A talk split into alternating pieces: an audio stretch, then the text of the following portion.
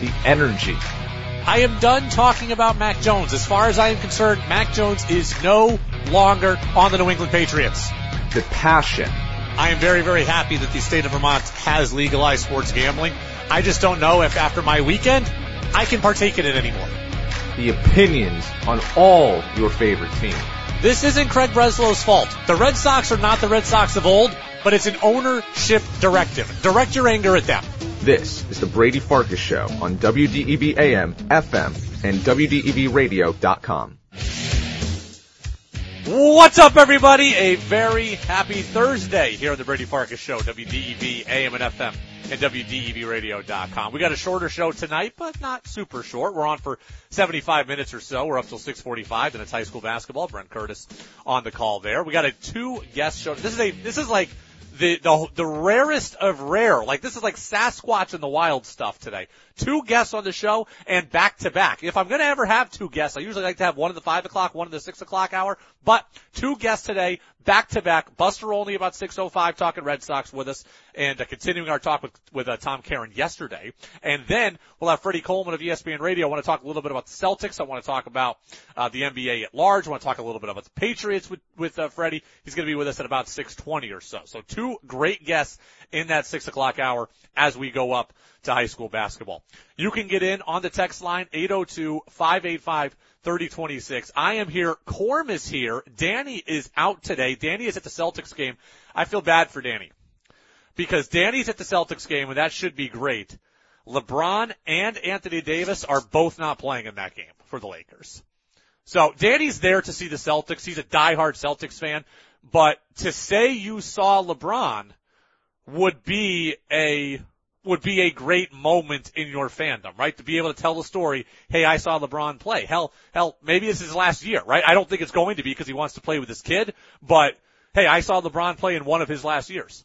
I saw LeBron play in his rookie year. I have been to two NBA regular season games in my life. One of them was a LeBron game. I went to a Hornets-Bucks game when I lived in North Carolina, and I went to Cavs-Nets in New Jersey, or at the, in the Meadowlands area, in LeBron's rookie season, like one of his first, it was in January of his rookie year. And that is a story that I will always have. I saw LeBron play in his rookie season. So Danny's not going to get to see LeBron or Anthony Davis today. He's going to get to see the Celtics and a watered down version of the Lakers.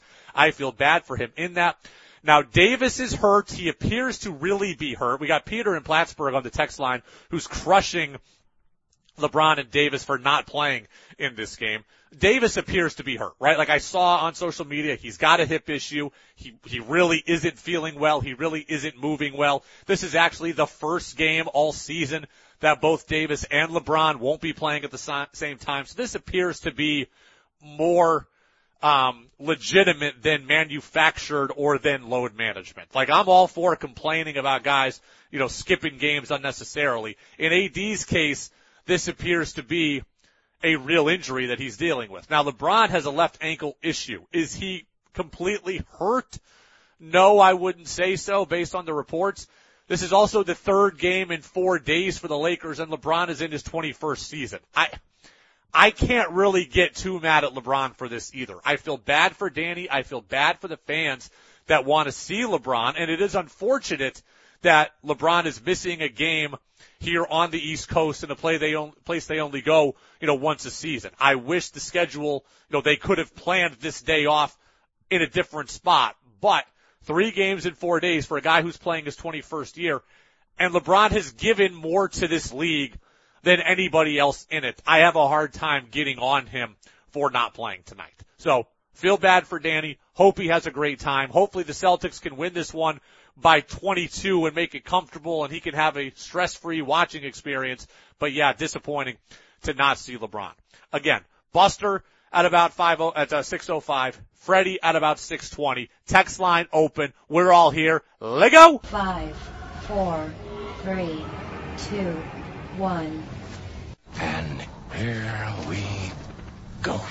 The opening thoughts on the Brady Farkas Show are brought to you by Sticks and Stuff and by Swanton Lumber, Vermont's most complete locally owned home center with locations in Enosburg, Derby, Middlesex, St. Albans, and at Swanton Lumber. They are online at sticksandstuff.com. The texters appear to be trying to break news to us. And now I have to verify this as well. Here you go. This is just into the newsroom here. About 45 seconds ago, the Patriots are hiring former Cleveland Browns offensive coordinator Alex Van Pelt to be their next offensive coordinator. Tom Pelissero of the NFL Network had that report out first. So Alex Van Pelt, formerly of the Browns, got let go this offseason by Kevin Stefanski, the head coach in Cleveland. I don't have a full resume on Alex Van Pelt in front of me. He was a quarterback for a number of years. He was with the Bengals for a while as a coach. Now he's with the Browns. I think if you look at it, the Browns I think Alex Van Pelt did a pretty good job overall with what he had to work with in Cleveland, right? Because you look at it, and that's a team that played with 5 different quarterbacks this year and still found a way to make the playoffs. Alex Van Pelt at some point gets credit for that, right? They played with Deshaun Watson. They played with Dorian Thompson-Robinson. They played with Joe Flacco. They played with P.J. Walker. And they played with Jeff Driscoll at the end of the season. They played with 5 different quarterbacks, and they won games, I believe, with 3 or 4 of them and made the playoffs and were a threat. Now, I know they got railroaded in the end by Houston, but that's a Houston team we think is pretty good, and it's still, at the end of the day, it is still Joe Flacco. But Alex Van Pelt is the Patriots' new offensive coordinator. That is just in to the Brady Farkas show. Here is what I hope is the case.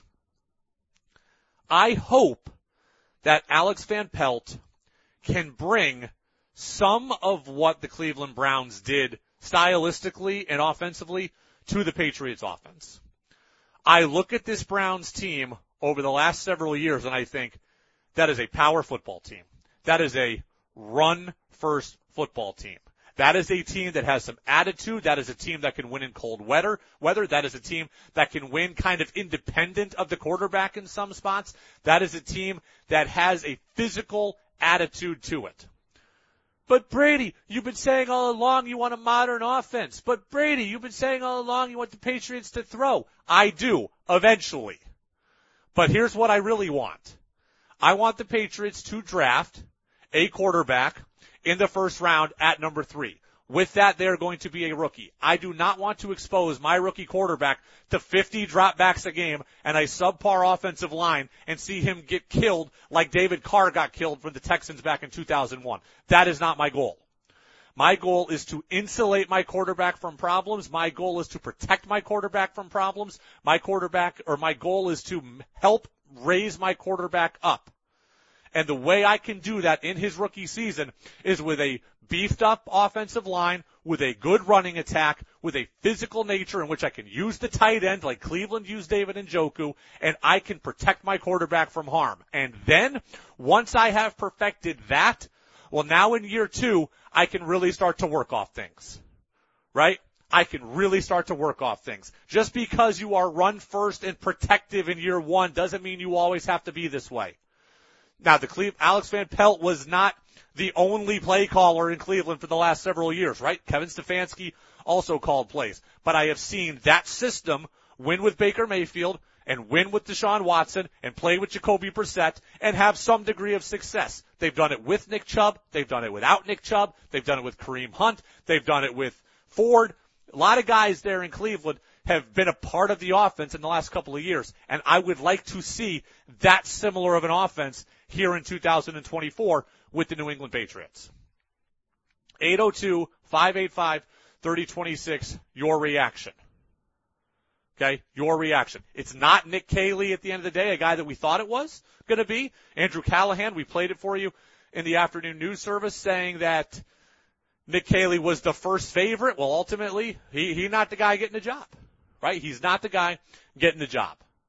Alex Van Pelt is. Former NFL quarterback, been with the Browns, offensive coordinator this past season, helped him get to the playoffs. I want toughness. I want swagger. I want own the line of scrimmage.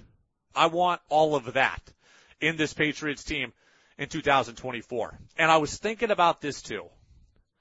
It took a long time to get to this point, right? It took a long time to get to this point in terms of the Patriots hiring an offensive coordinator. And initially, I was kind of growing unsettled by how long the process was taking. And I started to think to myself, man, nobody wants the job. What's wrong with the Pats? Are they really that unappealing?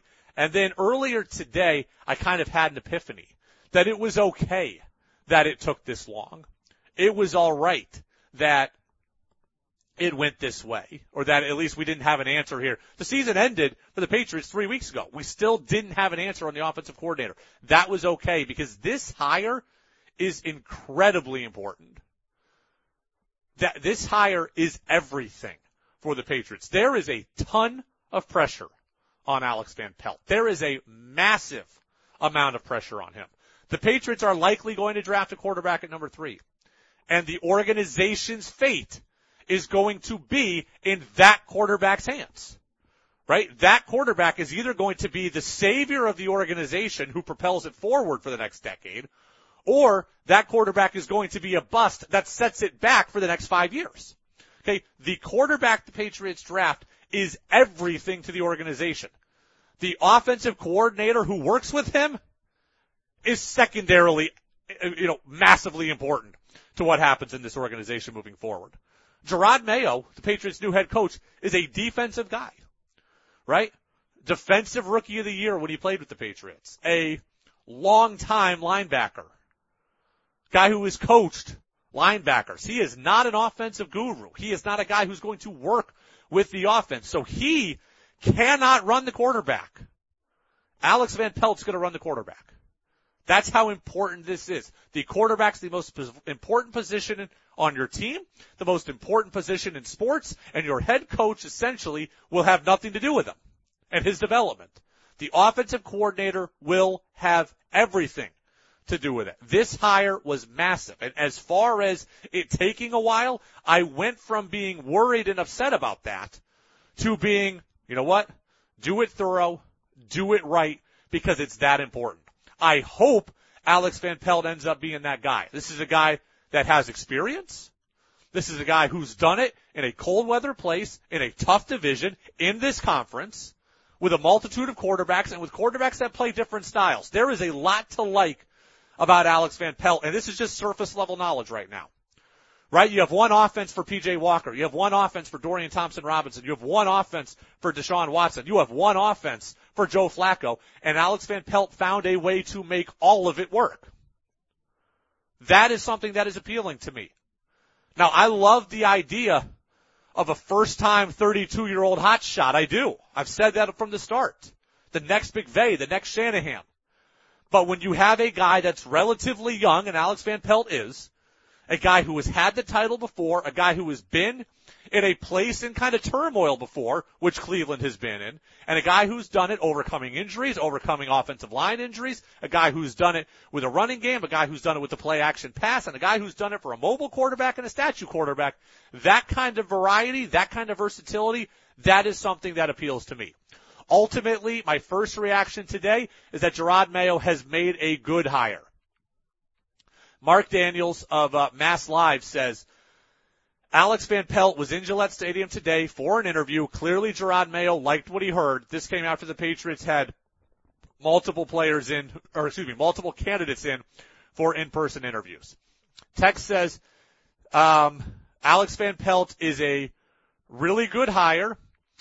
That's a outside voice for the Patriots. He did a great job with Flacco. And staying in-house with the offensive coordinator would have been bad. Mayo was smart to get an outside hire, guy who had a highly successful offense in Cleveland. Basically everything we just said, right? Basically everything we just said. That is very good stuff there.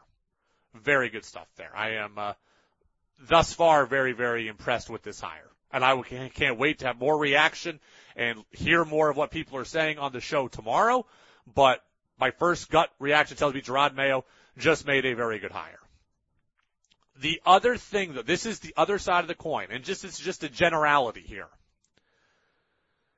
This is potentially the negative in having Gerard Mayo as your head coach.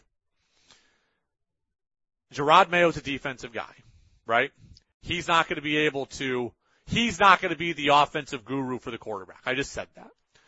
So whoever the offensive coordinator is, you run a risk of the offensive coordinator coming in and being good for 2 years and then trying to get their own thing, right? And you run this risk of every 2 years losing your coordinator to the point where, and the head coach can't be there to save the day, right? The head coach can't be there to keep the messaging the same, right?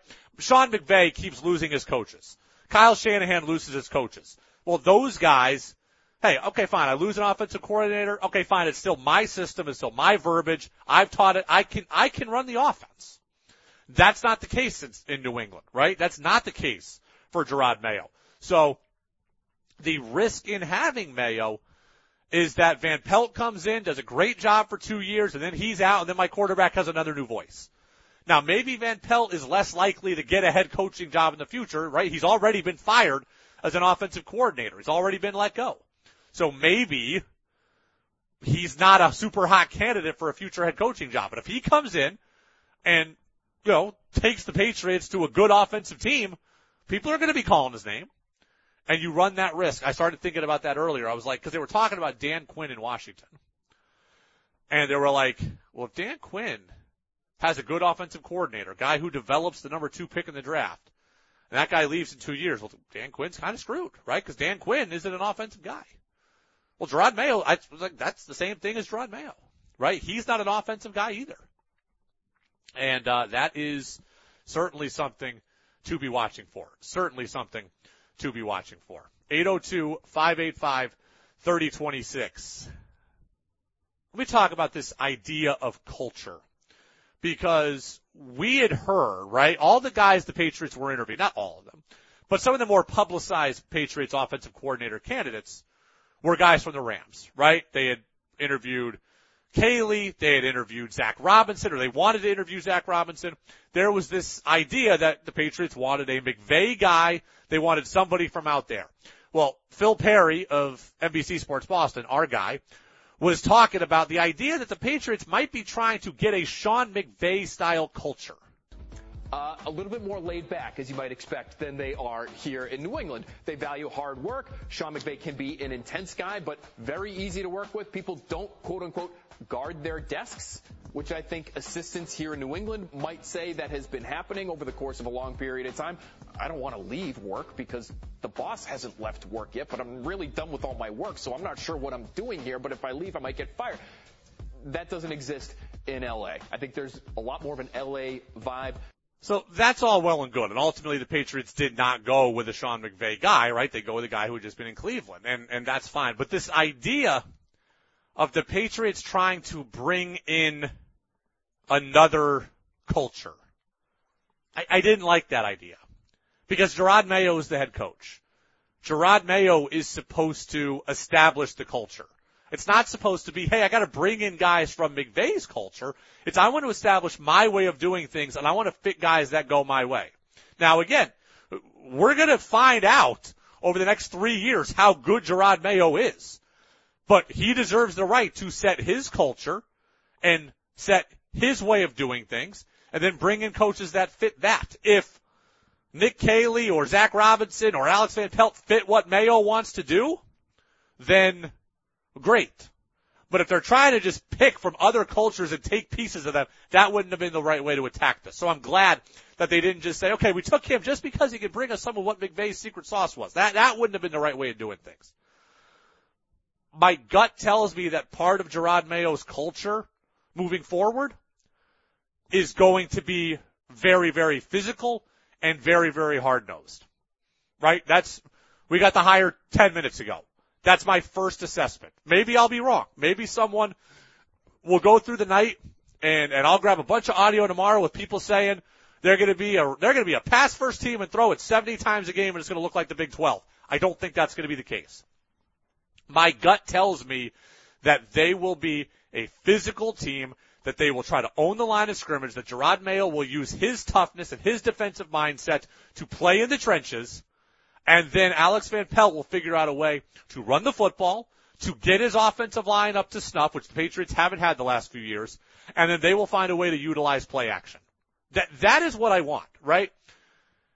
The Cleveland Browns made the playoffs with Baker Mayfield and made the playoffs this year as a run-first team who utilized play action, right? There were still big plays. There were still shot plays. There were shots down the field. There were shots in the middle. The Browns had Njoku. The Browns had Amari Cooper. The Browns found a way still to get the ball down the field. The Tennessee Titans at one point got the number one seed in the AFC with Ryan Tannehill, Derrick Henry, and deep shots to A.J. Brown. That's what I want for the Patriots this year. We can move beyond that in year two. But I think in year one, you're going to see a re-emphasis on physicality and on owning the line of scrimmage and all that comes with that. I think Gerard Mayo is going to be aggressive when it comes to getting after the quarterback. And I think that Alex Van Pelt is going to be aggressive when it comes to shoving the ball down your throat. And I think Ramondre Stevenson will be a big part of it. Maybe Ezekiel Elliott will be a big part of it. I think the offensive line will be an emphasis. And I think the Patriots will need at least one big downfield threat in 2024. Are they going to go from 4-13 to 13-4 in 1 year? Likely not. But can they go from 4-13 with essentially no offense to, 9-8 and looking representative? Yeah, I think they probably could. And I think Alex Van Pelt seems to be a good hire, in the effort towards getting there. 802-585-3026. I'm going to pull up social media here and see what kind of the general reaction is to Alex Van Pelt hiring. Just see what the people are saying. Go to kind of all the usual suspects here. Okay.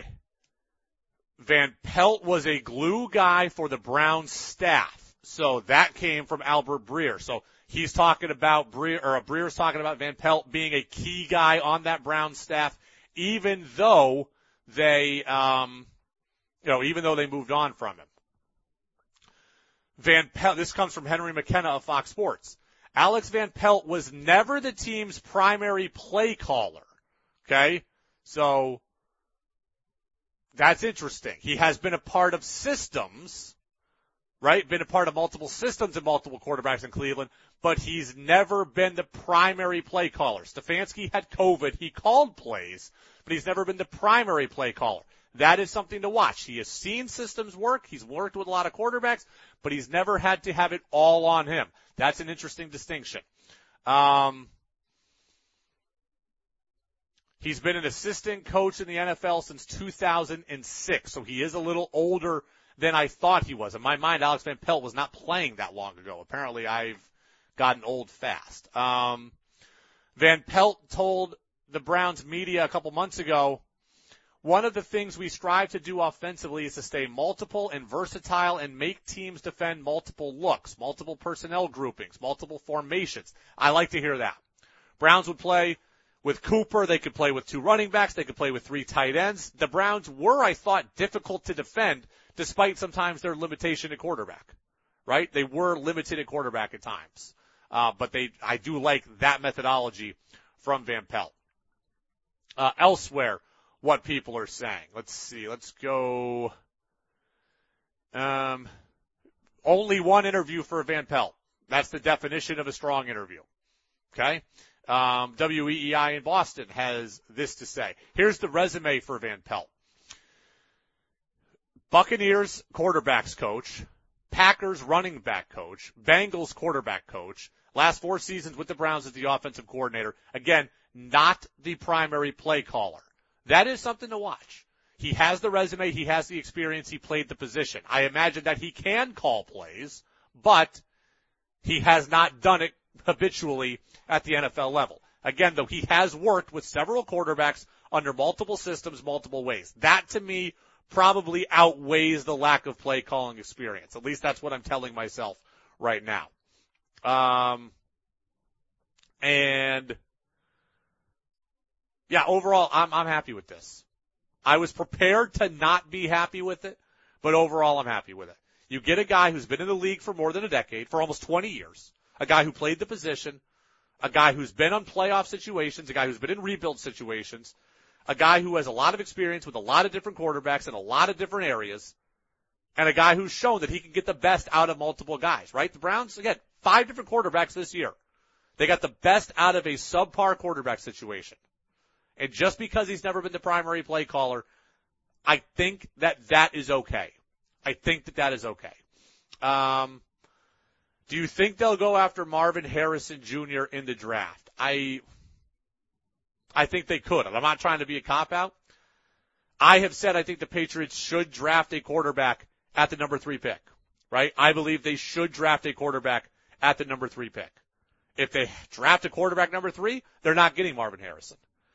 If they don't believe in any of the quarterbacks enough to draft them at 3, then yes, I think that they will go after Marvin Harrison, right? Like if they don't like Drake May or Jaden Daniels at 3, then I think Harrison is absolutely a guy that they'll look at and go for.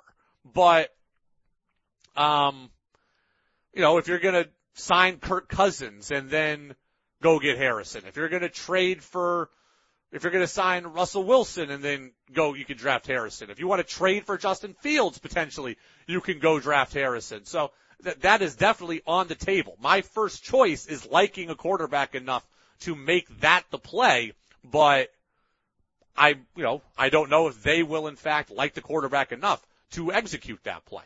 They may not. All right, 802-585-3026. Reminder, Buster Olney, 605. We're going to deviate from Patriot stuff and talk baseball. And then at about 6:20, you're going to hear from Freddie Coleman. Now, Freddie is on the air himself right now.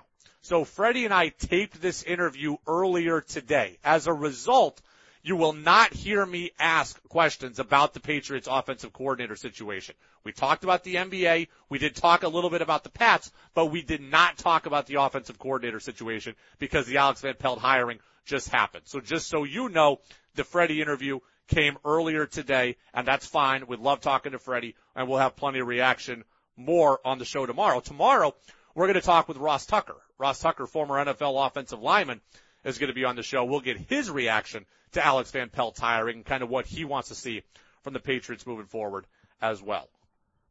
As we get ready to deviate from the Patriots and get to Buster, I do want to remind you, a couple big games tonight, a couple big games locally. UVM men's basketball, taking on UAlbany at home. I think that game's going to be tougher than people want it to be, tougher than I want it to be, right? I think the Catamounts will win. It's an Albany team that's 3-3 in the league, that's 11-10 overall. They are tough. They're physical. They're athletic under Dwayne Killings this year. They've really been bad the last several years since Will Brown left. They are better this year for sure. And they can do some interesting things. I think tonight at Patrick might be a game where we're all a little on edge. If I had to pick the final, I'd say UVM wins this game 68-61. Still win by 7. But I don't think it's a double-digit win today. Women's game will be phenomenal. That game's going to be at Albany at 7, battle for first place. Cannot wait for that. I'm going to watch every minute of both of those games. All right, I'm going to watch every minute of both of those games side by side. It'll be a lot of fun. All right, Buster Olney of ESPN is going to join us next. We'll talk a little baseball on the Brady Farkas Show on DEV. Now it's back to the Brady Farkas Show on WDEV AM, FM, and WDEVradio.com. Yeah, yeah. Welcome back in, Brady Farkas Show right here on this Thursday, WDEV AM and FM and WDEVradio.com.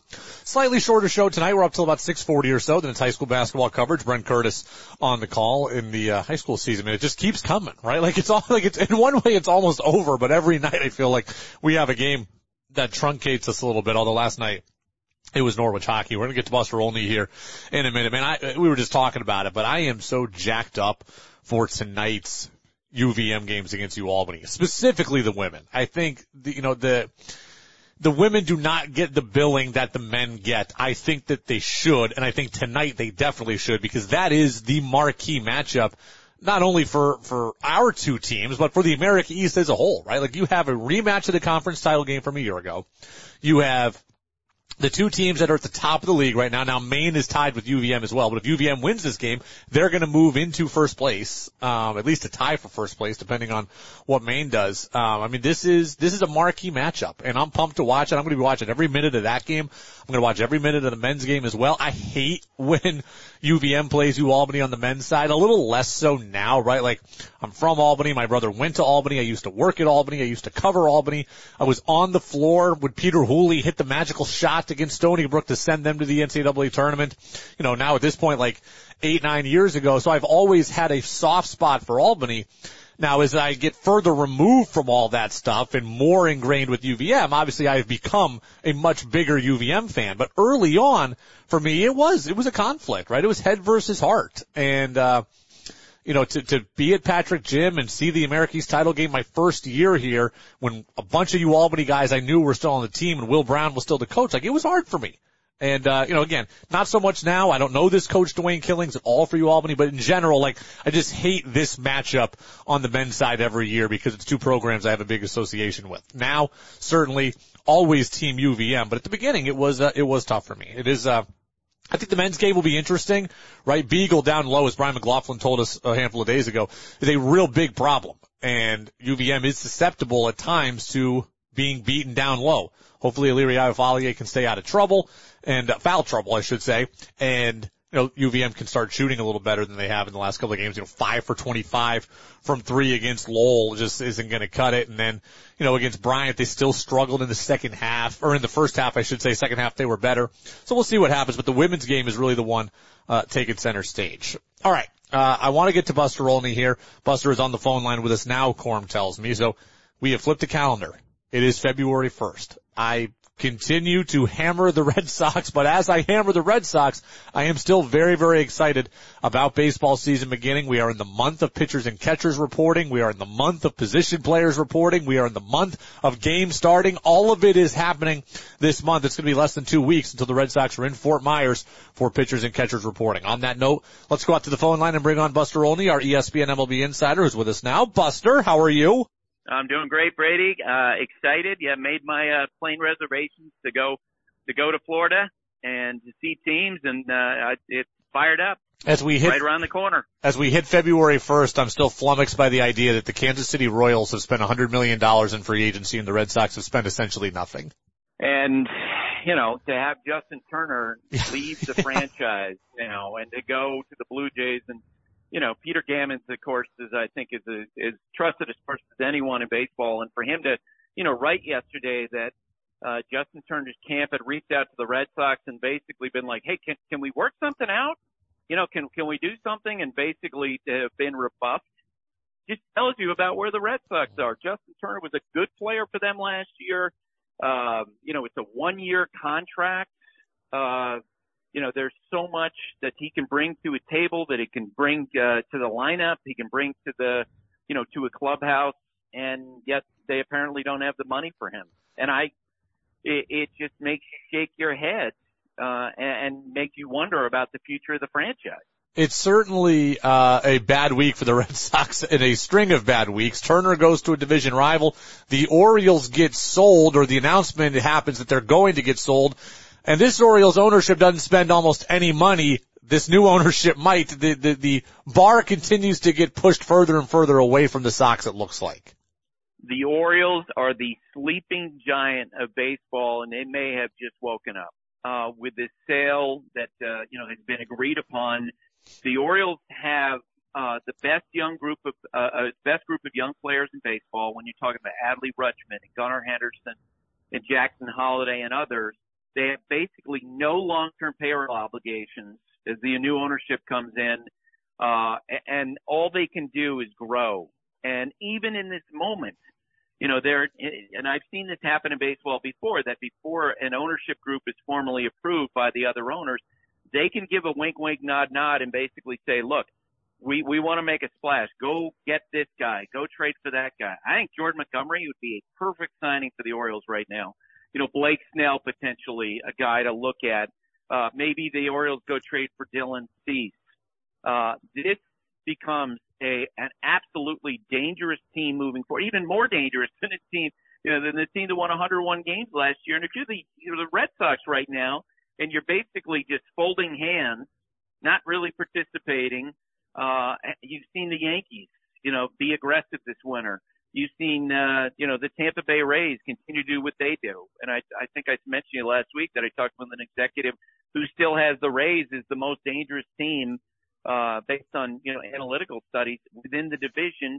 And of course the Blue Jays have some good players.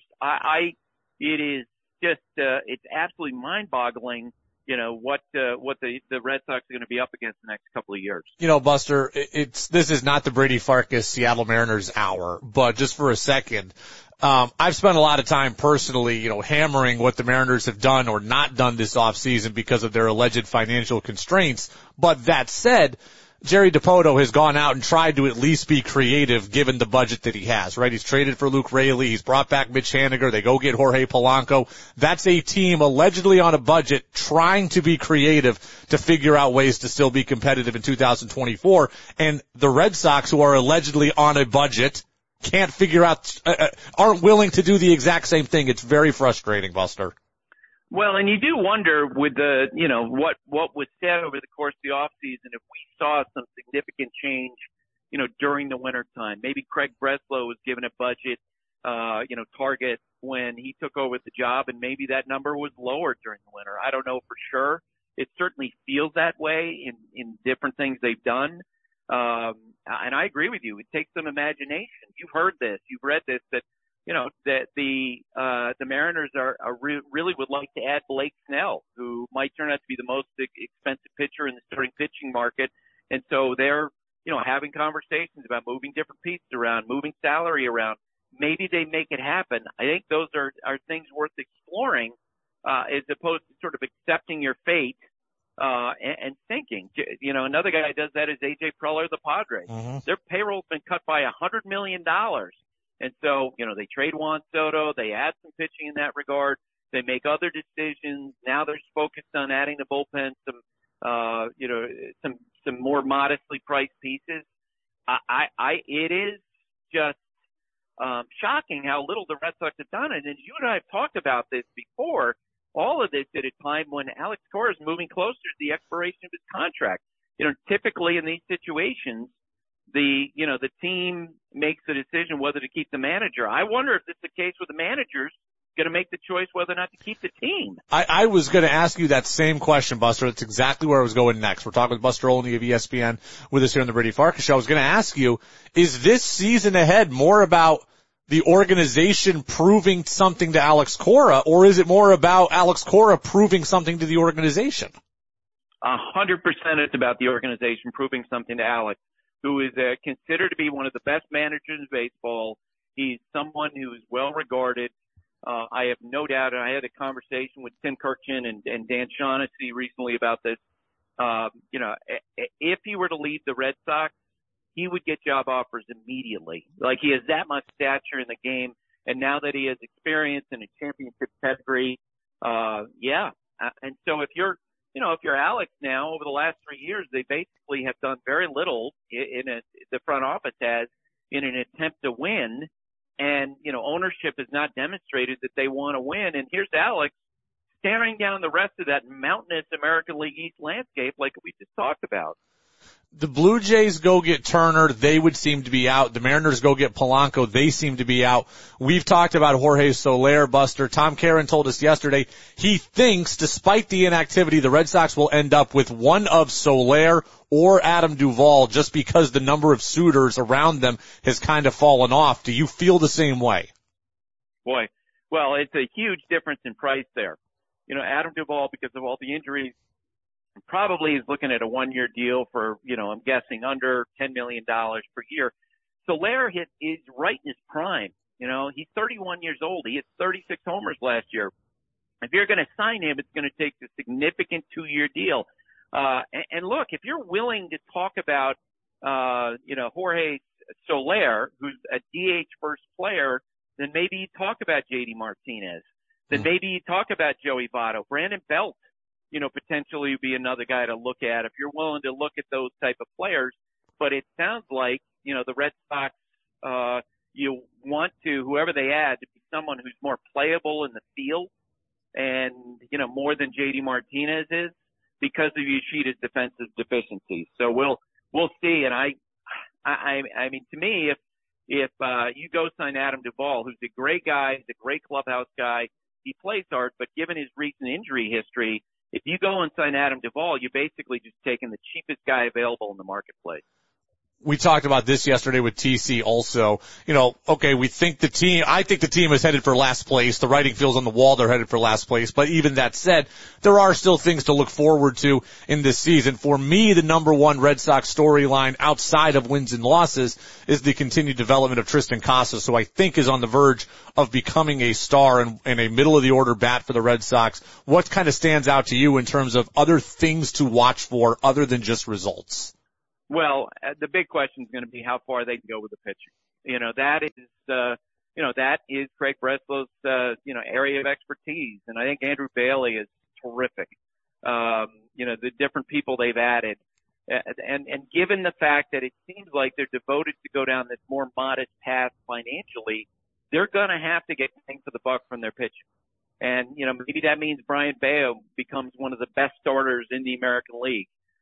Maybe that means the resurgence of some of the other young guys who seem to have stalled the last couple of years.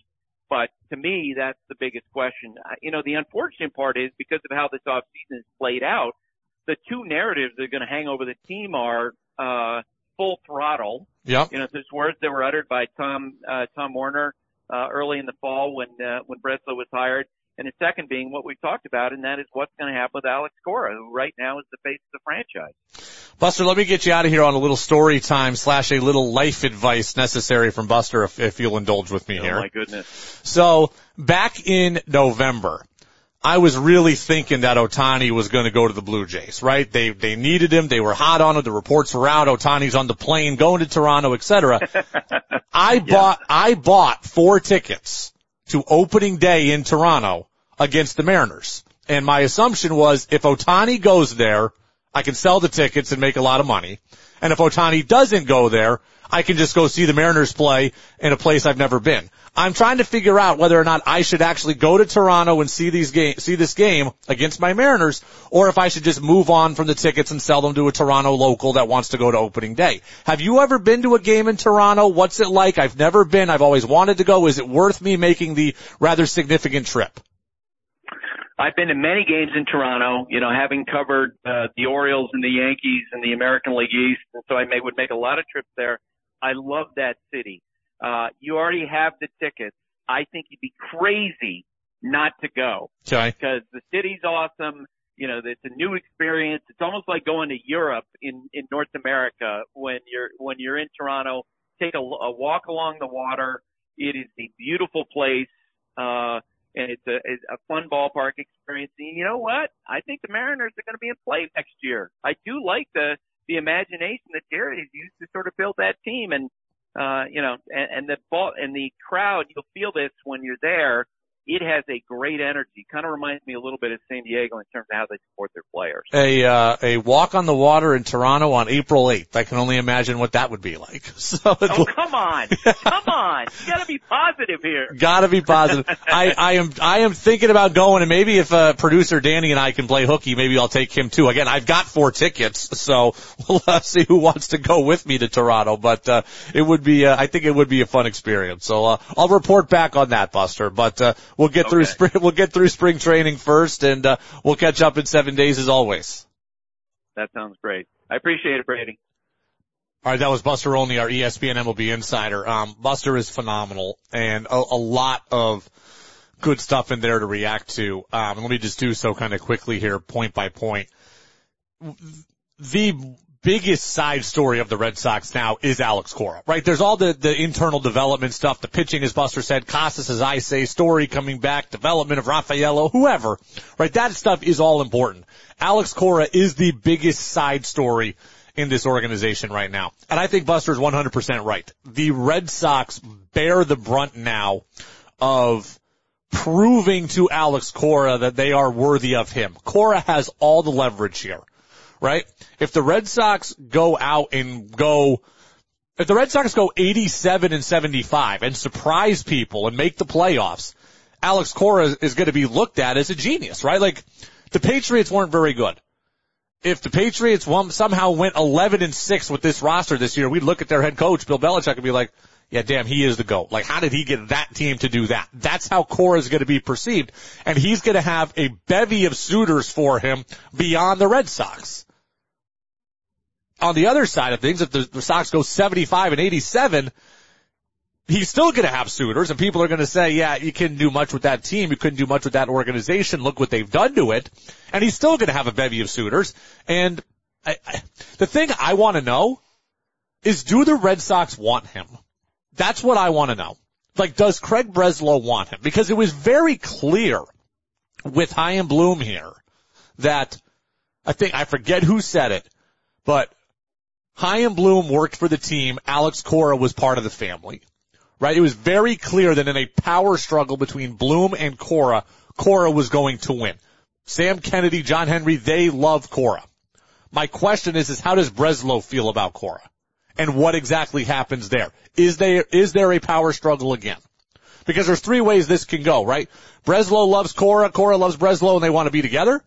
There is ownership loves Cora still, and they are going to overrun Breslow if he doesn't love Cora, or ownership has said, look, we love Cora, but do what you want, and we'll stand by you. And then the Breslow's going to have a decision to make. But it's very, very interesting to see Alex Cora given a lame duck year here. And I think Cora probably ultimately is fine with it, because now he's not tied down to anything. His hands are not tied. He is in no position to be forced to do anything, and he's got a ton of leverage. He is going to have suitors at the end of the year. He's going to have a lot of them. And he's going to have big money suitors at the end of the year. And I think he is in a great position because he's got everything you could want. He's got the leverage. He'll have the offers in the offseason. He'll get better money in the offseason no matter what it is. And he's either going to be looked at as the architect of taking a bad team and making it good, or he'll have the built-in excuse of, ownership screwed everything up and he had no chances. So that is going to be a massive story, and I wonder how it's going to hang over the Red Sox. Right? Manager stuff doesn't usually hang over a team throughout the whole season. The Xander Bogaerts contract stuff did.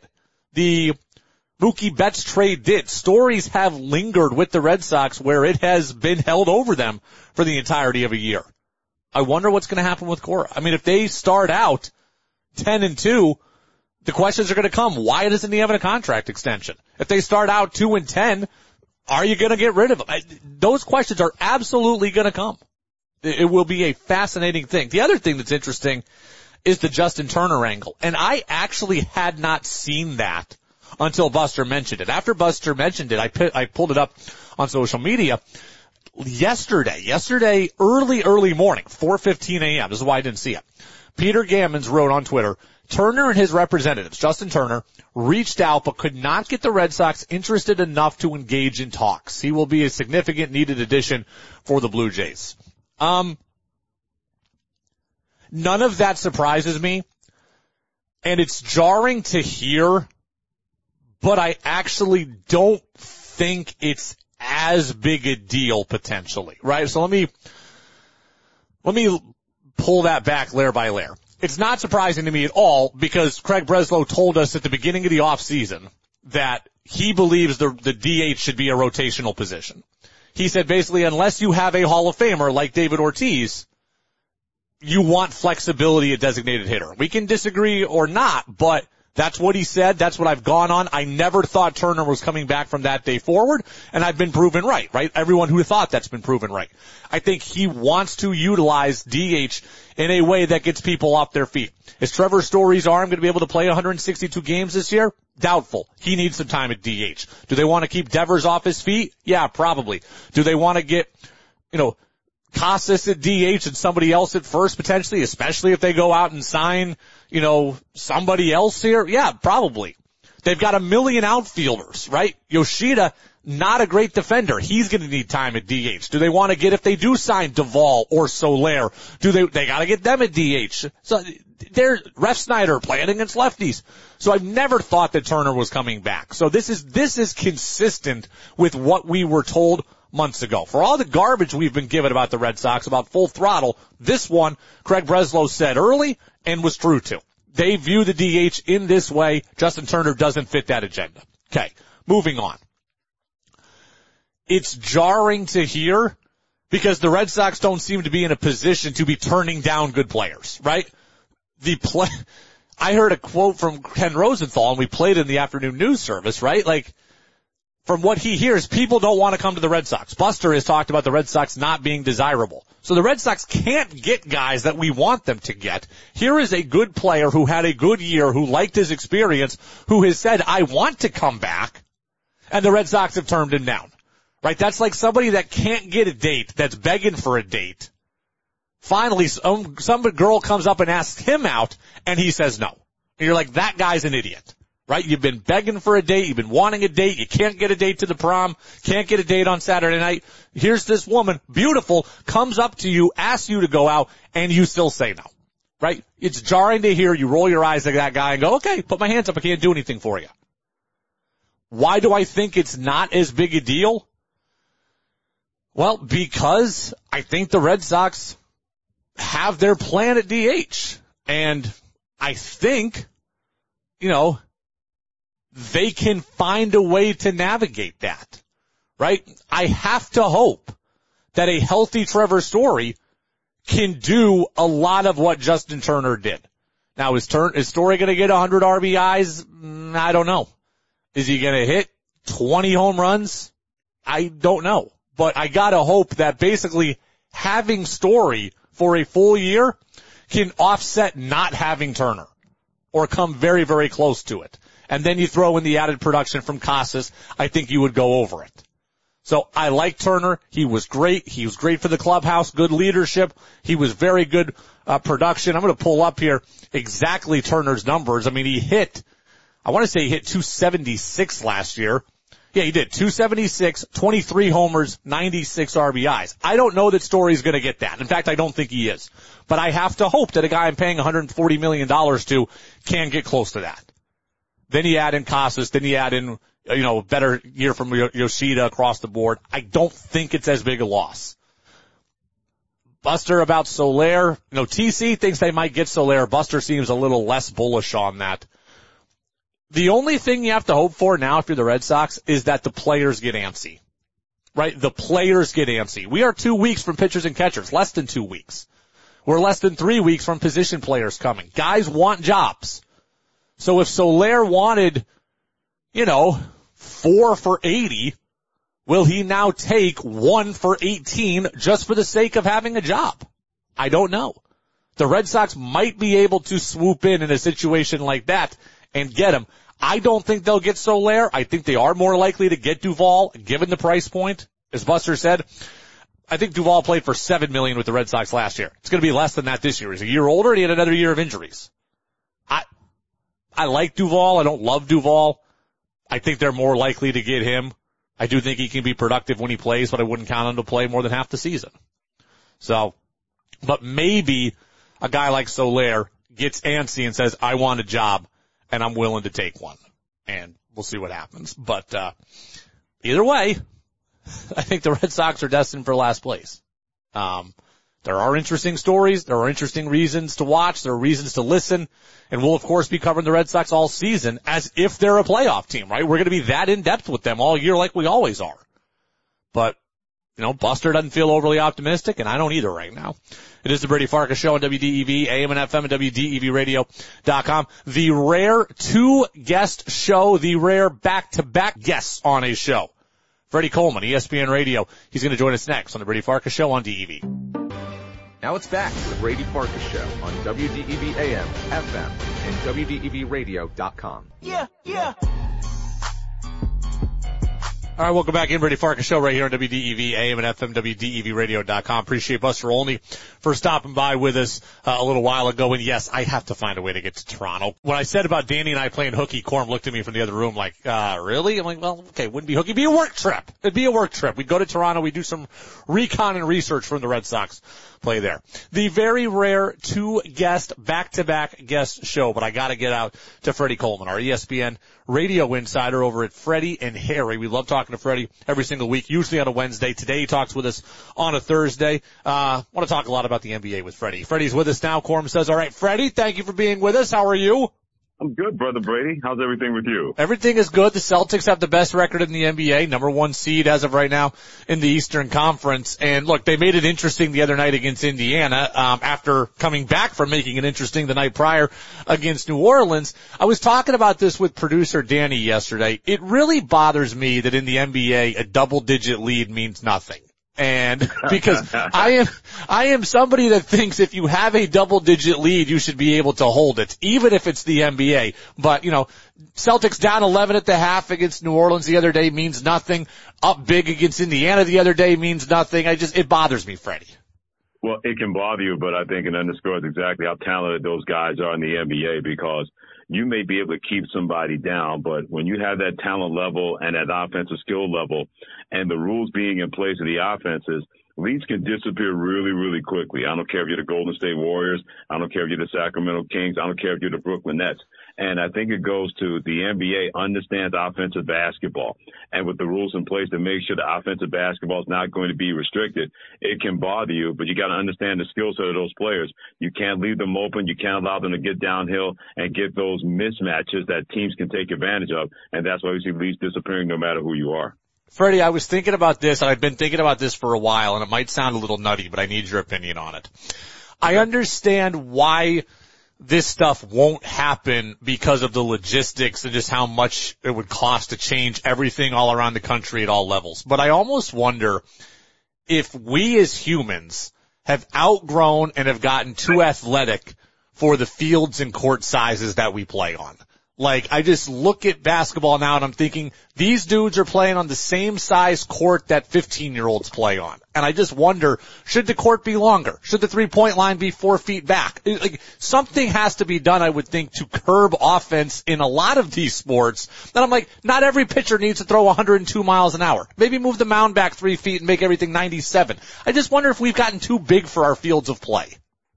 See, I disagree with that, because even if you move, let's say you move the line back in the NBA or in any level of basketball, or you extend the football field, you don't think that athletic bodies won't adjust to that? Because we've seen that time and time again. When they lowered the pitching mound back in the 60s in Major League Baseball, they were able to adjust, and the batters wound up adjusting, even though the ERAs were lower and lower and the batting averages got lower and lower as well. It got to a certain point that they adjusted and they said, okay, let's raise the pitching mound to make it more of a level playing field. I don't think you need to change anything, because even though evolution is going to continue to expand. Now, your point might be valid to me. If all of a sudden we got 8'1" point guards out there looking like Big Bird from Sesame Street, then that's a whole different conversation. But as long as everybody's between those heights, and I know you're going to have those outliers, like the Victor Wembanyama, what he's been able to do at the San Antonio Spurs, even though that team is complete garbage around him. But do you believe they're going to fix that? Or in the National Football League, where outside linebackers and tight ends get bigger and better and faster each and every year. I'm not an advocate for changing that, because that evolution has happened, but not to the point where guys and ladies are too big for the courts and the fields that they're playing on right now. 4 players score over 60 last week in the NBA. A couple guys over 70. A lot of people talking about this nationally right now, Freddie. Do you like all the scoring in the NBA, or would you prefer some guardrails be put in place?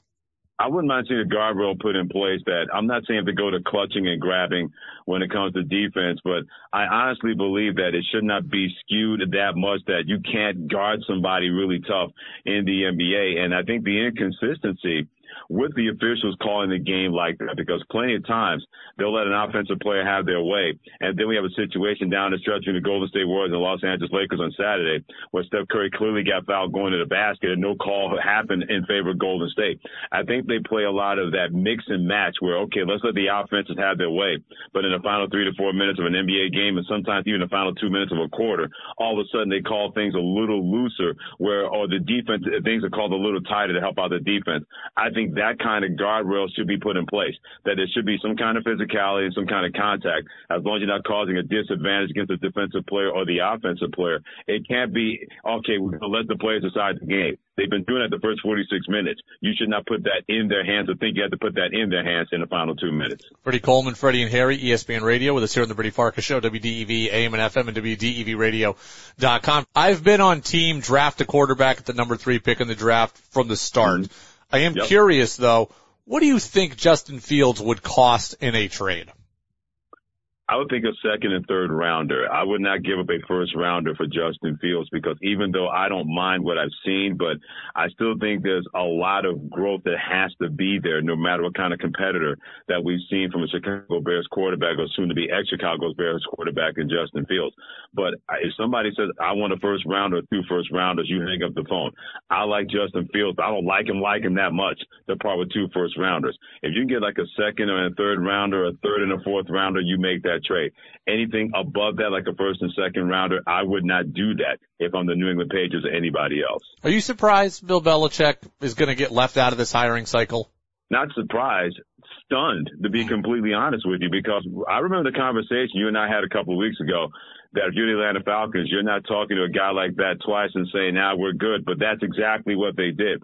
And I know that the age of Bill Belichick is going to be held against him, because if you're a building team, there's no guarantee that he's going to be there to see it through when he's going to be 72 years of age before this spring season starts here on planet Earth. So if you're the Atlanta Falcons, if you believe you're a coach and quarterback away, but you don't have that quarterback, you may not want to put that in the hands of Bill Belichick, where the old school way may not work for your future. Look at Mike McDonald being hired by the Seattle Seahawks today. He got a 6-year contract. He's not 40 years of age. I think NFL teams have told Bill Belichick, the situation that's going to be best for you is a ready-made situation where you got a quarterback, you got an offense, you got a defense, you got a winning team, but they need somebody like you to get them over that hump. When it comes to the Atlanta Falcons or the Carolina Panthers or teams like that, they were looking for somebody to build and have that future, and not have somebody whose future is already past when it comes to Bill Belichick and coaching in the NFL. Freddie, I don't mean to sound entitled, because I feel very, very fortunate and honored to have had the memories and opportunities to cover 4 Super Bowls and go to 4 Super Bowl media weeks. I am thrilled to death I am not going to this Super Bowl media week. This will be the most unbearable Super Bowl media night in the history of the planet, because because of the Taylor Swift angle. I have no problem with Taylor Swift, and I think everybody who gets worked up about her is far too much. But what I can't take is a million people at media night asking everybody their favorite Taylor Swift song and stuff. I was annoyed before. Yeah. One time, I was trying to talk to Dante Fowler of the Rams before they played the Patriots in the Super Bowl, and I had to wait like 20 minutes behind a grown man dressed as a baby trying to get him to eat Mexican chocolate-covered grasshoppers. That was enough for me. I don't need to be a part of what's coming next week. You know, Brady, I'm going to co-sign with you on that one, because I'm with you. Taylor Swift and her presence at a football game or football games with Travis Kelce being her boo has never bothered me. And I don't know why people are getting so exercised and worked up. And some people tried to make it political, which really makes no sense to me. It's just a young lady who's going to a football game where her boyfriend is playing, and he's playing for a team that has made the conference championship game the last 6 years. If that bothers you, that's a you problem. That's not a Taylor Swift problem. But all the excess and all the extra after that, man, I'm totally, totally with you, because it's not so much about her. It's the reaction from everybody. It's a lot of that in the media. And when you get that coming together on media day, that's going to be a perfect storm to drive me away from that and drive you away from that. So believe me, you are not alone on that line as far as that goes, Brady. I am 100% with you. The best Super Bowl media night story that I have is actually one, Freddie, I was actually a fan, right? I was a fan the year before I got into business, Seahawks-Broncos. When the Seahawks won the Super Bowl, it was in New York, or at Barclays Center or something like that. But you got little headphones that you got to listen to the Super Bowl media day coverage. And somebody asked former Seahawks fullback of the NFL Network, Mike Robinson, they said, hey, we're, New York, New Jersey, Super Bowl. Who are your favorite housewives, New York or New Jersey? And he goes, I like my wife the best. and that was the best answer to a Super Bowl media night stupid question I'd ever heard. Because that's one of the dumbest questions I've ever heard as well. Why are you going to ask somebody who does not live in New York and New Jersey? If you had intel that he watched either one of those shows, that's one thing. But to just throw that question out there thinking that's going to be a gotcha question, yeah, I'm with you. Yeah. That was SOS stuck on stupid as far as that goes. That was great. Freddie, you're the best. We'll catch up next week as always, and look forward to it already. Thank you.